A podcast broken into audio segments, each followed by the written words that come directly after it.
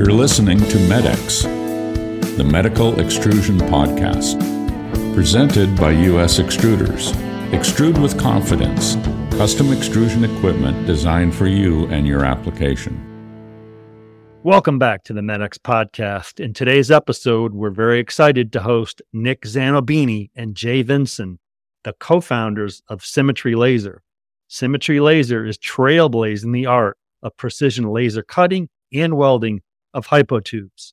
Their custom built laser equipment and their software driven facility ensure high quality, high volume production of parts as well as the delivery of prototype parts within three to five days. I hope you enjoy. Nick and Jay, hey, thanks for carving out some time to join us on the MEDX podcast today. Great. Thanks, Steve. Glad to be here. Happy to be here. Great. I'm looking forward to this conversation. We have some good topics to discuss about building a business and, of course, complex laser cut hypotubes. Guys, to start off, I'd like to hear the story behind Symmetry Laser and why and how you got started in the first place. Yeah, Nick and I had always wanted to start a, a business together.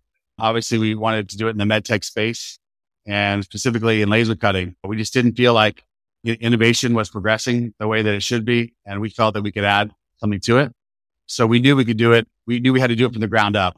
In order to get there, we had to build custom equipment, unique custom equipment. We had to build custom software to drive everything within the facility. And then we also had to hire the right team, build a great culture, and to hire a great team. We started out in the garage as we built out our space. The space is built, you know, on, on the lean manufacturing principles. And uh, while we're in the garage, we built out the space, and then we moved here and um, uh, into the space now, and, and here we are. There's a lot of stories of entrepreneurial type people with ideas starting out in their garages in Northern California. So hopefully that you have some of the same success that others have had, know, grinding and putting all that time and effort and doing the same thing. So yeah. great, great. Thanks for sharing that with us. Of course. When I think about startups and new organizations in med tech contract manufacturing, the model typically is to get your foot in the door early on in prototypes and R&D. So the ability to be nimble and provide quick turn prototypes, whether it's medical extrusions or whatever, in three to five days, so that when a program, you know, one in 30, one in 50 go from prototype to actually V, v and V and production, that's kind of the model to, to get your foot in the door on the front end. It's interesting to me that you guys started the company from the ground up, really with a focus on production and then also the ability to support you know quick turn prototypes so tell us a little bit about how you did that and, and what tools and and culture and leadership and, and folks that you put in place to support that model. Yeah yeah. Mean, that's definitely the way we wanted to go with it. Um, high volume production for us was going to be the first and foremost area that we would attack. But in order to do that this facility that we're in you know was a cold shell. We built it from the ground up. So you know, the FedEx uh, driver takes nine steps, drops the material off, material is inspected, goes on the rack, it's close to the laser systems, then gets cleaned and inspected uh, before uh, making its way back out the door. So we knew that the facility had to be lean, minimizing waste wherever we could uh, find it. That was one thing that we knew we'd have to have in order to make that work. Getting jobs to the floor quickly. I know Nick can talk a little bit more about the paperless manufacturing system. Getting jobs to the floor quickly uh, also being able to have production and prototype jobs running on the same machines. That's part back to the custom equipment, you know, making sure that every machine is the same. Um, so, you know, high level, you know, that was kind of the, the reasoning and, and why we, we did that. Okay. What, what kind of tools, automation or, or um, data collection do you have in, in place to kind of support that? Yeah. So, you know, instead of like the traditional paper traveler that gets issued to the floor, everybody gets an iPad and every job is controlled through a custom software. So whether it's you're sending in an RFQ to we're inspecting parts on the floor, we're inspecting parts in final inspection, to even creating shipping labels, all comes out of the same piece of software. And it really streamlines everything. So you know, whether you want 15 parts today or then Steve in three months, you call me and say, Hey, those parts are awesome. We need hmm. 500 parts. You know, all the, the setup parameters are captured. So the machine gets set up identically. The laser parameters are all stored.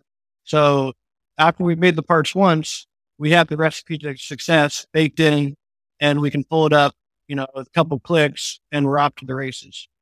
I think that's huge. We have every process input in the facility is monitored and tracked down to the second. So if you wanted to know what the process inputs were when your job was cutting, we have all that data stored in a database.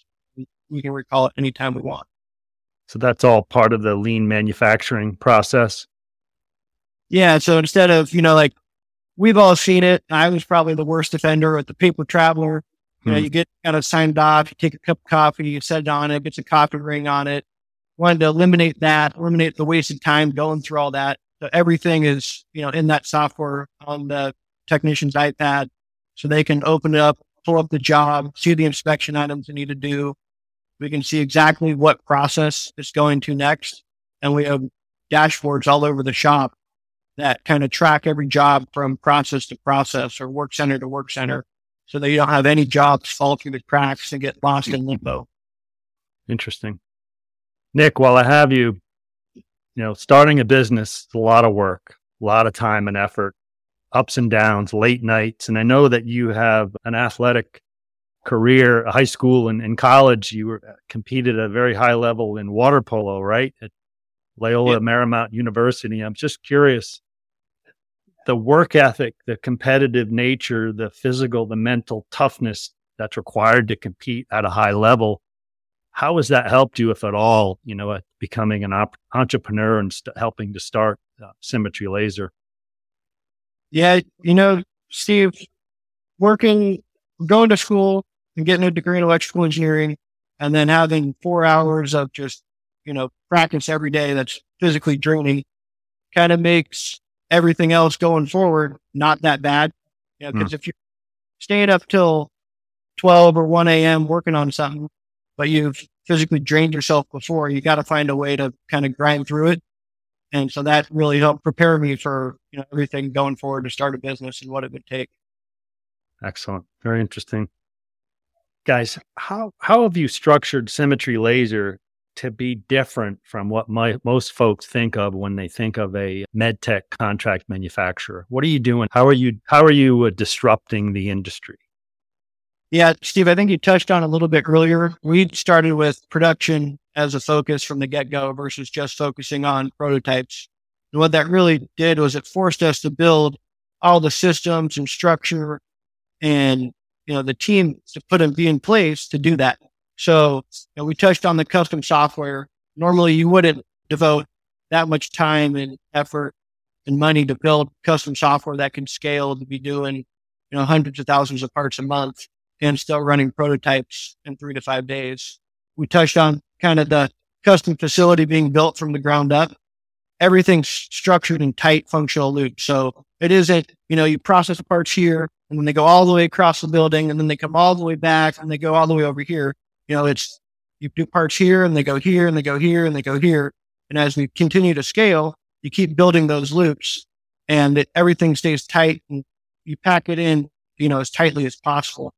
And so then now you have a really lean and efficient process. And when you multiply that out, you're multiplying lean and efficient versus spacing everything out in a 20 or 50,000 square foot building. And now you got to try and figure out how to do line moves and pack it all back in. How, uh, you know, I think another big piece for us is we have engineers. You know, we don't have like a production engineer and a prototype engineer. We just have, you know, one, one group of engineers and they're tasked with helping customers design parts, doing R&D work, uh, building new equipment. And they're also tasked with scaling production lines and doing the whole manufacturing piece. Mm-hmm. Well, that, that really opens up is now you have an R&D engineer who knows what it takes to scale parts and knows what it, you know, what a program looks like when it's doing 50,000 parts a month and they can bake the DFM in, you know, to the get go. So now you're getting, you know, design support and DFM at the same time, which uh, we found is pretty uncommon.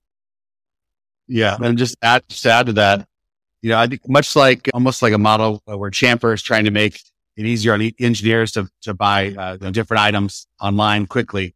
We wanted to make it easy on engineers that were tasked with a laser cut hypotube. So uh, we wanted to make it easy for the experts in laser cutting. They send us a print. We cut them parts. We send them parts. But for the, the folks that need a little bit more help, we wanted to make it easy for them, not intimidating like so many things are in life. So make it easy for them to get from an idea. You know, they have a bend radius, they have a torque requirement, pushability. Uh, they know their tube size or an estimated tube size. We have 400 standard gauge sizes here in stock. So we could just help them from the get go and make it easy for them. Uh, one of the things that differentiates us is we're giving DFM advice or DFM comments right from the get go. So we're always thinking ahead. We're always thinking about production and, and, high volume because who, you know, who's been down that path? I mean, everybody has. Mm. Uh, you, you make this part or you have a print and it's just not scalable. It's not manufacturable. So we, we really focus on maybe, you know, getting a part in their hands that we know that if they say, Hey, we need 5,000 parts a month, we know that we can do it. So, okay, great. Guys, let's talk about laser cut hypotubes. So, for complex delivery systems, catheters, there's a lot of options for the, the reinforcement or the backbone, right? Braid reinforcements, coils, combination braid coils, laser cut hypotubes. You know, and, and we're seeing for, for modern delivery systems that need torqueability, preventing ovalization, all these things that we see a laser cut hypotube from a performance standpoint is really just kicking butt these days, right? Where are we on the maturity curve for laser cut hypotubes compared to other the other reinforcements that I uh, mentioned? Yeah, I think obviously the idea of laser cut hypotubes, you know, that's been around for a long time. It's always tended to be price prohibitive. The braided mm. always seem to, to get it on price. And we know that the braided shaft will, will always be around. There's always some great options and, great reasons to have a braided shaft. When you need a variable flex, the long, thin wall metal shaft, now that the price has come down just to advancements in, in, so many areas, now that the price has come down and you have so many design options, you've maximized that ID. And that's what everybody's looking for. So basically now with the price coming down, the design options, high quality, and the speed of these parts in people's hands, it, it's become a lot more palatable, a lot more interesting. Okay. Yeah, you mentioned profile. Profile is king, right? So anytime that any opportunity to, to increase the real estate in, inside the lumen for devices, wires, fluids is an mm-hmm. advantage. Yeah. And Steve, one thing that we found is instead of trying to control the flexibility of the finished device with the jacket and liner material and maybe end up with five or six or 10 different durometer materials on the outside, you can really let the laser cut hypotube dictate your flexibility profile. And it's revolutionizing the layup process. Instead of having you know, a whole bunch of different durometer jackets, now you can go to one or two different jackets. And all of a sudden, catheter manufacturing is becoming a whole lot simpler and way more streamlined. That's a great point, and probably uh, a big opportunity for cost savings instead of starting from 72D, going all the way down to 25D or something, multiple durometers, maybe even having a single jacket over the outside because the hypotube's doing all the work in that regard, right? Yep. Yeah. And it also increases your yields quite a bit. Now you don't have any issues where maybe the operator didn't trim it or you don't have to go back and rework some of those blended sections as well. Is there, and we're going to get into some of the details about different types of cut patterns, but we can address it now or after. But curious, since we're talking about outside jackets over a hypotube, is there a kind of a limit with wall thickness in that after your reflow, you have too much material within the interstices of the cut pattern, which could prohibit flexibility, for instance? Is there a rule of thumb in that regard for the outside jacket material?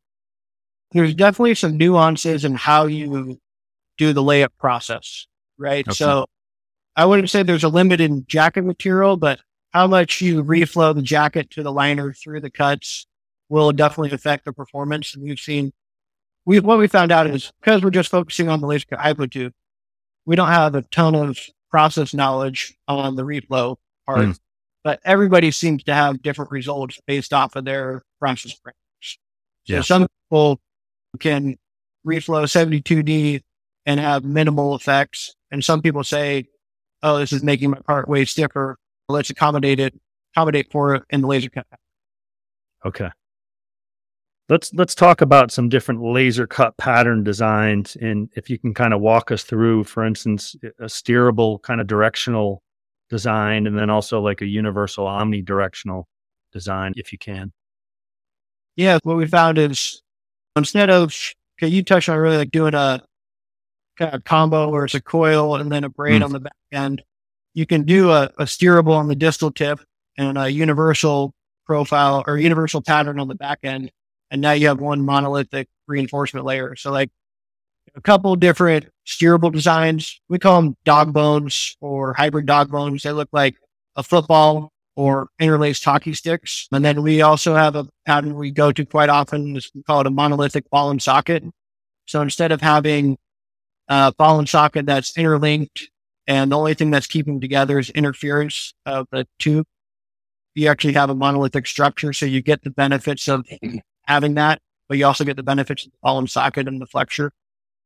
And these allow engineers to come up with patterns that can steer and you can put two, three, four, five pull wires, depending on how many different steering planes you're trying to do. But you get to anywhere in the body now with them. And some of these cut patterns are very intricate. And I was just curious how challenging it is and how do you inspect some of those intricate cut patterns?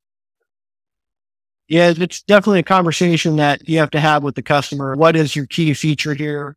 And functionally, what are you trying to guarantee? You know, all of our parts are visually inspected, but then it's the dimensional inspection. So, like for a steerable dog pattern, you know, we would inspect kind of the, we call it the belly width or the, the zone that's cut away so that when it closes, when it bends and it closes down, that's what's going to zero. So that's really what's dictating uh, the ultimate bend radius. Unlike a universal flex pattern, we find most people are ending up with an interrupted spiral pattern. It seems it's the most mm. cost efficient and it gives you the most customization and flexibility in your design. And so for that, we can measure the pitch, which is the spacing between the cuts down the axis of the tube. You can measure the degrees cut and the degrees uncut which dictates how much torque can be transmitted by the tube and the tensile strength of the tube and has a pretty big play on flexibility as well.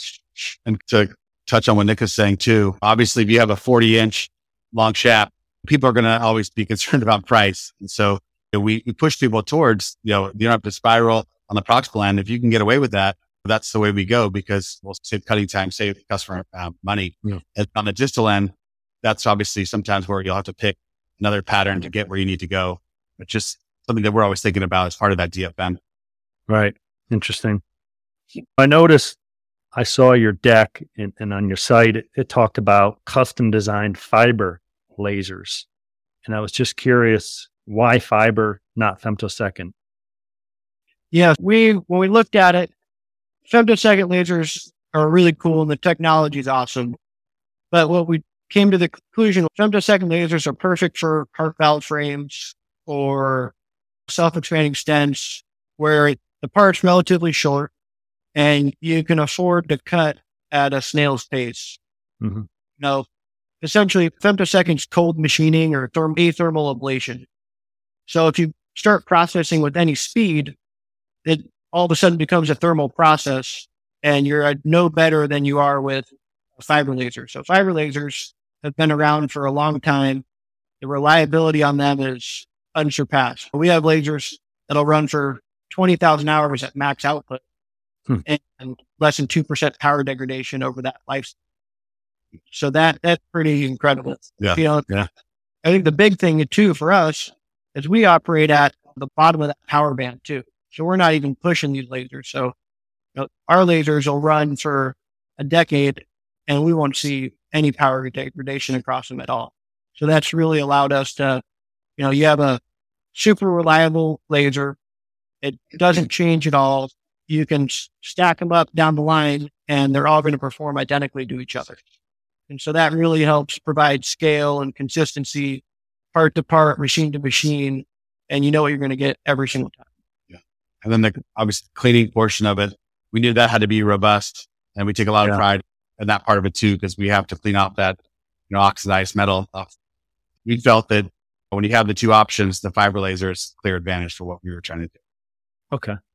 Speaking of some of the post processing activities, what can you share about the value chain that you offer there as far as what you do in house and the partners that you've selected for certain activities or processes? Yeah, sure. So as we kind of mentioned earlier, we're just cutting, cleaning, and inspecting parts here. We obviously have our own custom equipment. We also have some laser welding equipment that we built up. But if we do need EP, EDM, some other items that we need to send out, we'll, we'll send to our partners that share the same vision as us. Mhm. So they're quick turn uh, on the prototype side. They have the ability to scale as well. But we've, you know, been, been able to hand select those partners and it's been obviously really helpful for us. So we'll manage that for the customer. They'll send us parts in. If the parts have to go out, they'll go out, they'll come back, we'll inspect them here and then they'll ship out. Okay. So you manage that whole process for the customer. Interesting. All right. Yeah, the goal is to make it seamless and super Yeah. easy for the customer. Yep. And then the post processing parts we have in house, we do. Jay touched on it. We do. We clean all of our parts to ASTM A380 in house. We also have nitric 2 passivation for the customers who want their parts passivated. And then, yeah, we send a lot of welding work out, but we also built up some custom welding systems for some certain business cases where it made sense to do the welding in house. Okay. In some cases, you can do laser welding in house. Correct. Gotcha. Okay. Recently, I saw within the last couple of weeks, I believe, on Chamfr on the LinkedIn that you've had added components and parts to the online store at Chamfr. So, congratulations on that. And what can you tell us about that? What you're offering there for Quick Turn? Yeah, we added over 200, like 220 SKUs total, six inch lengths, various pitch profiles, various tube sizes, and just wanted to make it easy for somebody to, pick those up on Chamfr, get them in their hands, and then maybe start the process of, hey, we need a custom tube and a custom profile. We, we thought that was a good way to get out and allow the customer to see our parts quickly. And then I just thought it was a great spot. We love working with Chamfr and mm-hmm. it's a great location, one stop shop for, for engineers to go source everything medical. That was our, the reasoning behind that. So Yeah. it was just pretty recent. And so far, Yeah. it's so, so good. So Good. Yeah, great group over there, and, and they're adding new partners all the time. And it was good to see you guys join Chamfr. I'm, I'm pretty close to those folks. yeah, great. Yeah, they're great. Guys, this has been an interesting conversation. I really appreciate you walking us through, you know, how you started and, and where you are today, and all the great work you're doing, and, and going through the different cut patterns of hypo tubes, and you know, the maturity of laser cut hypo tubes. There's a lot of talk and a lot of use, certainly for these more modern applications, left side of the heart, transeptal, where you need steerability and torqueability. Uh, so, good job there, and really appreciate your time. Yeah. Thanks, Steve. Thanks, Steve. See you soon. All right, thanks. Thank you for listening to MedX, the Medical Extrusion Podcast, presented by U.S. Extruders. Please subscribe to make sure you're getting the latest episodes. For video episodes, go to us-extruders.com forward slash podcasts. All links are available in the show notes.